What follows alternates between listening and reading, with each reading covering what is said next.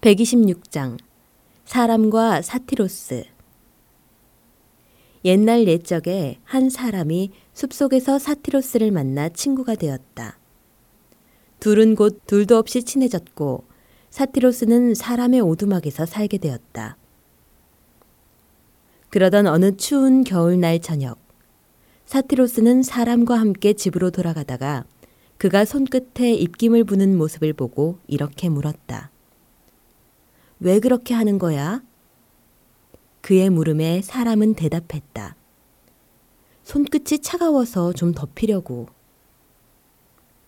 그렇게 둘은 집으로 돌아왔다. 사람은 따끈한 죽 두 그릇을 만들어 식탁에 차려놓았다. 두 친구는 김이 모락모락 피어오르는 맛있는 식사를 즐기려고 자리에 앉았다. 그러자 사람이 다시 입김을 불기 시작했다. 이번에는 죽그릇이었다. 사티로스는 그 모습을 보고 놀라서 물었다. 이번엔 또 왜 그렇게 하는 거야? 사람은 대답했다. 죽을 먹기 좋게 좀 식히려고. 그 말을 듣더니 사티로스는 허겁지겁 일어나 밖으로 걸어 나가면서 이렇게 말했다. 잘 있어. 이제 네가 어떤 부류인지 알겠어. 바로 같은 입김으로 물건을 식히고 또 덮이는 믿을 수 없는 녀석이었구나. 126장 사람과 사티로스의 교훈은 주대 없이 양쪽 모두의 이야기를 하는 사람은 양쪽 모두의 신뢰를 얻지 못한다입니다. 127장 늑대와 아기 염소와 엄마 염소 어느 날 아침 엄마 염소가 먹을 것을 사기 위해 시장에 갈 채비를 했다. 현관의 빗장을 잠그면서 엄마 염소는 혼자 남을 아기 염소에게 이야기했다. 집 잘 지키고 있어야 돼.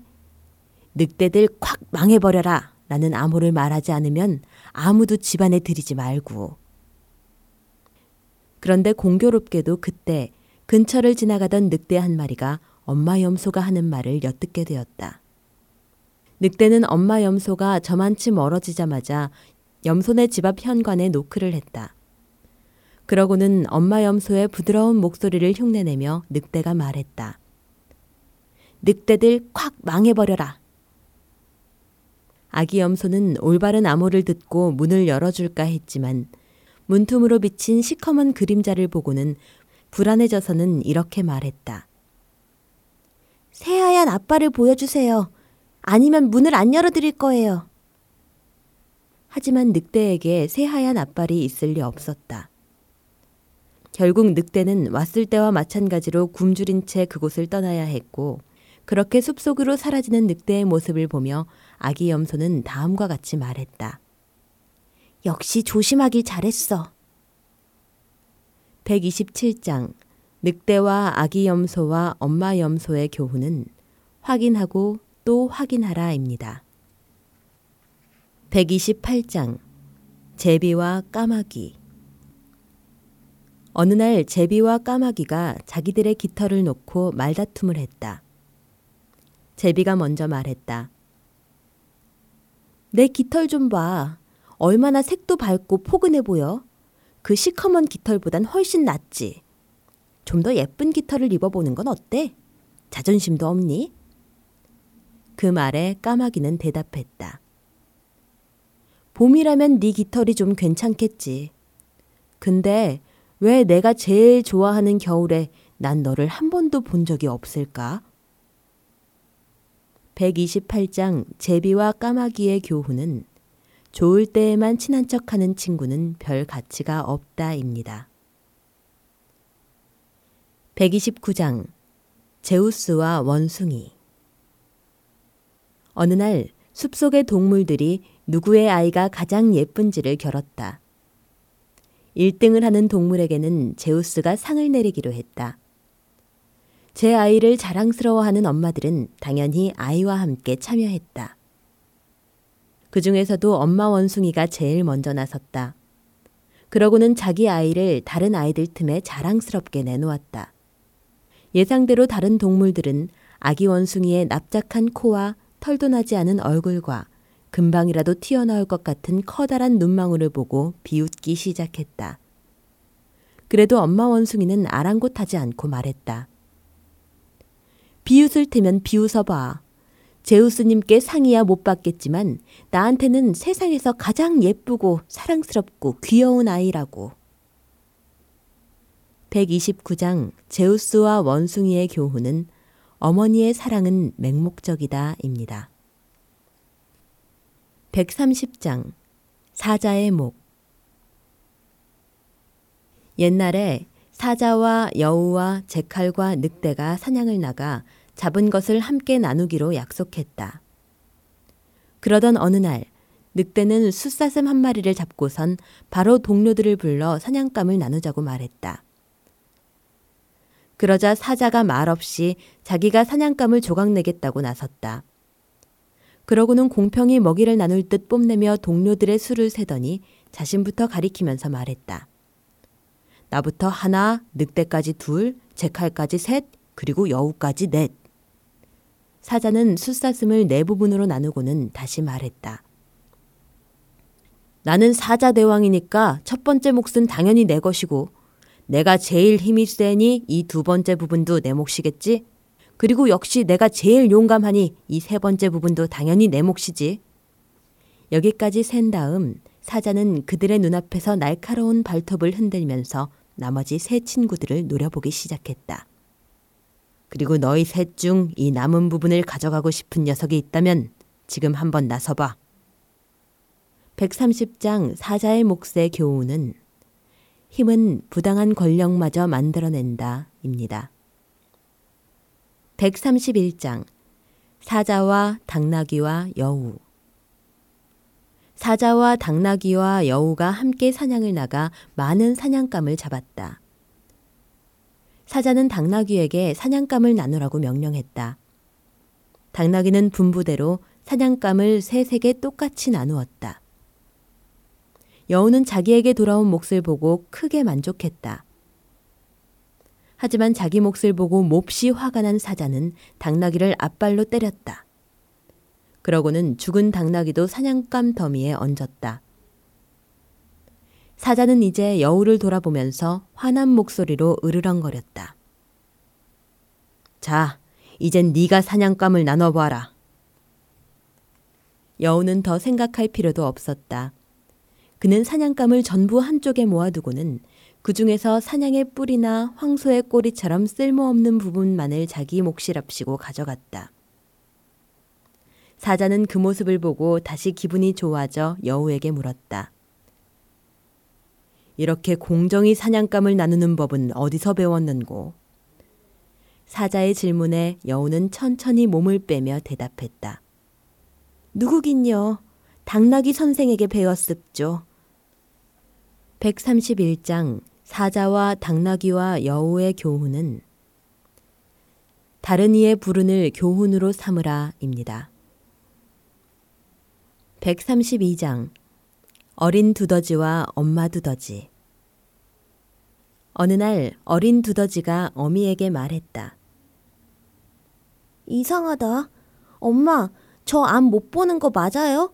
다 볼 수 있는 것 같은데. 그 말을 듣고 엄마 두더지는 아이의 자만심을 버리게 해야겠다고 생각했다. 그래서 돌멩이 같이 생긴 유향 한 조각을 어린 두더지 앞에 놓고는 그것이 무엇이냐고 물어보았다. 어린 두더지는 유향을 흘끔 보고는 망설임 없이 말했다. 에이, 이거 자갈이잖아요. 맙소사 아들, 앞을 보는 건 고사하고 냄새도 제대로 맡지 못하는구나. 132장 어린 두더지와 엄마 두더지의 교훈은 한 가지 장점에 대해 떠벌리면 다른 것이 부족함을 드러내는 꼴이다. 입니다. 133장 토끼의 귀 사자가 사냥을 잡아먹다가 그 뿔에 심하게 다치고 말았다. 그는 너무 화가 나서는 자신이 잡아먹을 모든 동물이 뻔뻔하게 뿔을 달고 자기를 해치려 한다고 생각했다. 그래서 사자는 자신의 영역에 사는 모든 뿔 달린 동물들에게 하루 안에 떠나라고 명령했다. 그 명령에 짐승들은 겁을 집어먹었다. 불행하게도 뿔이 달린 동물들은 바로 짐을 싸서 떠나기 시작했다. 심지어는 뿔이 없어서 떠날 필요가 없었던 토끼조차 겁에 질려서는 꿈속에서까지 무서운 사자에게 시달리며 불안한 밤을 보냈다. 그리고 이른 아침에 둥지를 나왔다가 자기 그림자에 달린 길고 뾰족한 귀를 보고는 공포에 떨며 말했다. 귀뚜라미 씨, 그동안 고마웠어요. 이제 떠나야겠어요. 사자라면 분명 내 귀까지 뿌리라고 잡아댈 게 뻔하거든요.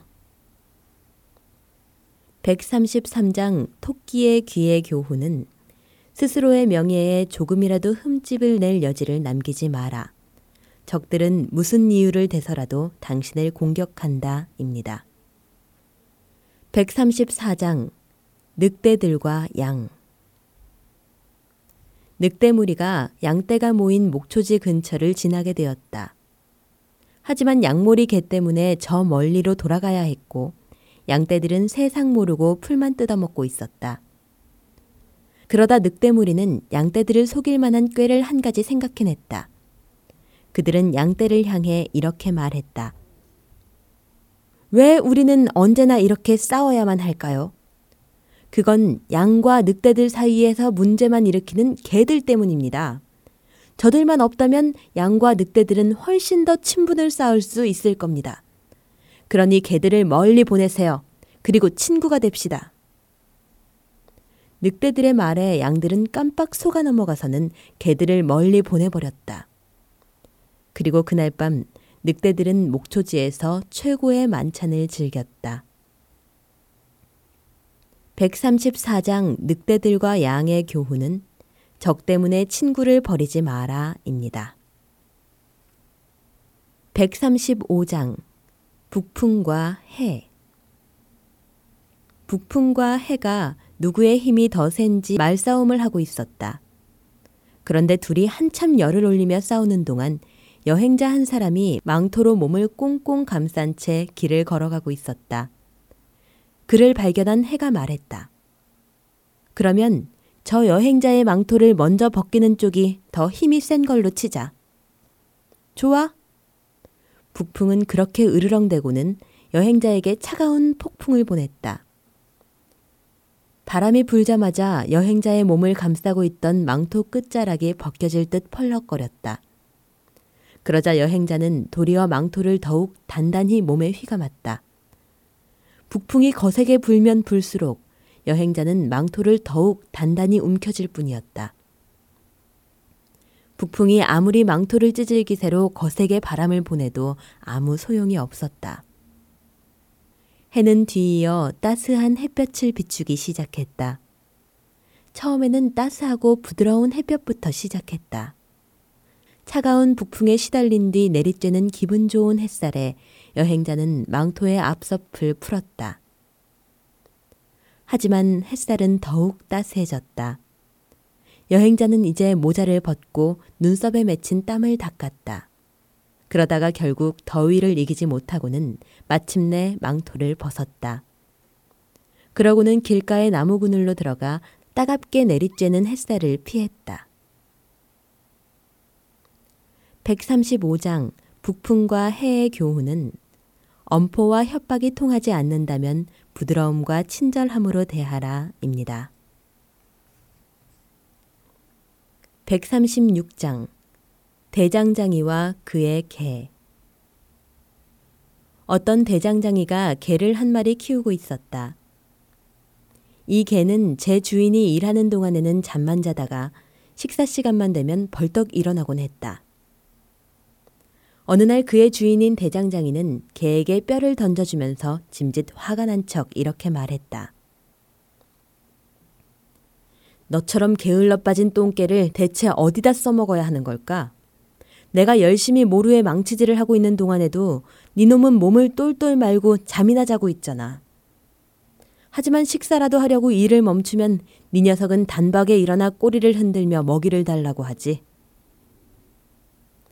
136장 대장장이와 그의 개의 교훈은 일하지 않는 자는 굶어도 싸다입니다. 137장 어부와 작은 물고기 그날 잡은 물고기로 먹고 사는 가난한 어부가 있었다. 유달리 운이 없던 어느 날 어부는 작은 물고기 한 마리밖에 잡지 못했다. 낙담한 어부는 물고기를 양동이에 넣고 집에 돌아가려 했다.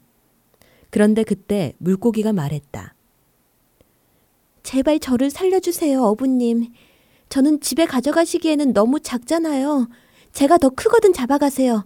그때쯤이면 저도 더 맛있어질 거예요. 하지만 어부는 아랑곳하지 않고 작은 물고기를 양동이에 던져 넣으며 말했다. 내가 바보냐? 널 놓아주게? 네가 아무리 작아도 아무것도 못 잡은 것보다는 훨씬 낫단다. 137장 어부와 작은 물고기의 교훈은 조그만 소득이 크지만 허황된 약속보다 더 가치 있다입니다. 138장 싸움 딱 두 마리와 독수리 옛날 옛적에 철천지 원수 사이인 수탉 두 마리가 농장에 살고 있었다. 어느 날 이 수탉 두 마리는 부리와 발톱을 세우고 날개를 퍼드덕거리며 싸웠다. 결국 두 수탉 중 한 마리가 싸움에 져서 농장 한 구석으로 몸을 숨겼다. 싸움에 이긴 수탉은 닭장 꼭대기로 올라가 자랑스레 날개를 퍼덕이고 목청껏 울며 온 세상에 자신의 승리를 알렸다. 그런데 하필 그 위에서 맴돌던 독수리가 싸움에 이긴 수탉의 울음소리를 들었다. 그러고는 바로 수탉을 낚아채 둥지로 잡아갔다. 이 광경을 보고 싸움에 진 수탉은 숨어 있던 곳에서 나와 농장의 우두머리가 되었다. 138장 싸움 딱두 마리와 독수리의 교훈은 자만은 파멸로 이어진다입니다.